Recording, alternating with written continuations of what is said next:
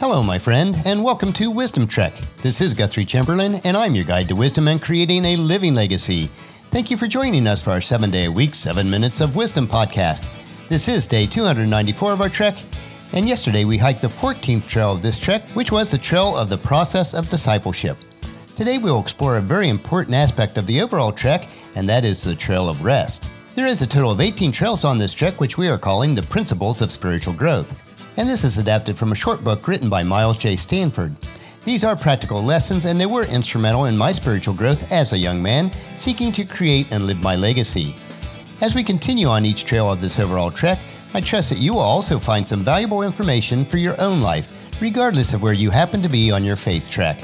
Each of the trails of this hike do build on the previous one, so if you miss any of the days of our Wisdom Trek, please go to wisdom-trek.com to listen to them and to read the daily journal. We are recording our podcast from our studios at Home 2 in Charlotte, North Carolina. After several weeks of warmer than normal weather, it looks like this next week will be a bit cooler, especially since we'll be farther up north at the big house for the next couple of weeks. As I mentioned when we left there the last time, the furnace in the big house has to be replaced due to a crack in the heat exchanger. Fortunately, the new furnace will be installed early this next week, so there should not be very many days that we are there without a furnace, Fortunately, all the bedrooms do have gas inserts in them, and the kitchen and eating area in the back of the house has a separate large floor furnace, so the house really is not without a source of heat. These situations are part of life. Things wear out and they break down. In the same way, to make sure that our body, mind, and soul do not wear out prematurely, we need to exercise, eat properly, always be learning, and invest the time in meditation and prayer each day. One very important area that I still need to get better at is investing the proper time into sleep, rest, and relaxation. And as we head out on our hike for today, let us explore this very important trail, which is a trail of rest. This is the 15th of 18 trails, which makes up the trek that we're calling the Principles of Spiritual Growth. Through discipleship, which we explored over the past two days, in order to become more and more like our Master, that is Christ, it does require a significant amount of focus on our part. Remember, first we must die to self, then be diligent in our growth so that we can produce an abundant harvest, which will allow us to use the harvest to feed others that hunger and thirst after God's justice. This process may appear exhausting to us. What the scenario of discipleship does not take into account, though, is that God has already provided us with the rest through this process. An analogy which is used in Hebrews chapter 3 and 4 is the comparison of the nation of Israel who disobeyed God when they refused to enter the promised land, which is referred to as God's rest for them. The nation refused to listen to Moses and Joshua and forfeited their rest for 40 years. Now, someone greater than Moses is here, which is Christ. In Hebrews chapter 3, verses 3 and 4, it explains it this way But Jesus deserves more glory than Moses, for just as a person who builds a house deserves more praise than the house itself, for every house has a builder, but the one who built everything is God. What Moses and Joshua were unable to do was completely fulfilled in Christ. Hebrews chapter 4 verses 8 through 11 explains it this way. Now if Joshua had succeeded them in giving them this rest, God would not have spoken of another day of rest still to come. So there is a special rest still waiting for the people of God. For all who have entered into God's rest have rested from their labors, just as God did after creating the world. So let us do our best to enter that rest. If we disobey God, as the people of Israel did, we will fall. When we are obedient to the Master, we will find rest in Him we do not need to carry the burden of discipleship on us.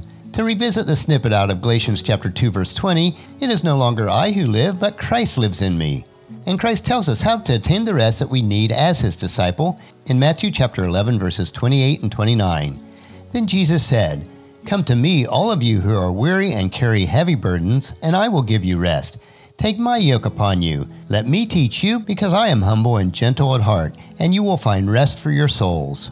When we view our work or ministry as a burden to be endured, then we will never find peace and rest in it, and we will grow weak and weary.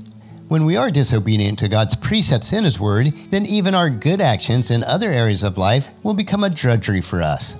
We certainly do need to make sure that we do get the proper amount of sleep. This is vitally important. And sometimes we just need to unplug from our daily task and then plug into God for recharging, as our Master Jesus did in Luke chapter 5 verse 16, which says, "But Jesus often withdrew into the wilderness for prayer. It would be wise if we did the same." And we also need to take time to rest in God and his promises, as described in one of my favorite passages, which is Isaiah chapter 40 verses 28 through 31. Have you not heard? Have you not understood? The Lord is the everlasting God, the creator of all the earth. He never grows weak or weary. No one can measure the depths of his understanding. He gives power to the weak and strength to the powerless. Even youths will become weak and tired, and young men will fall into exhaustion. But those who trust in the Lord will find new strength. They will soar high on wings like eagles. They will run and not grow weary.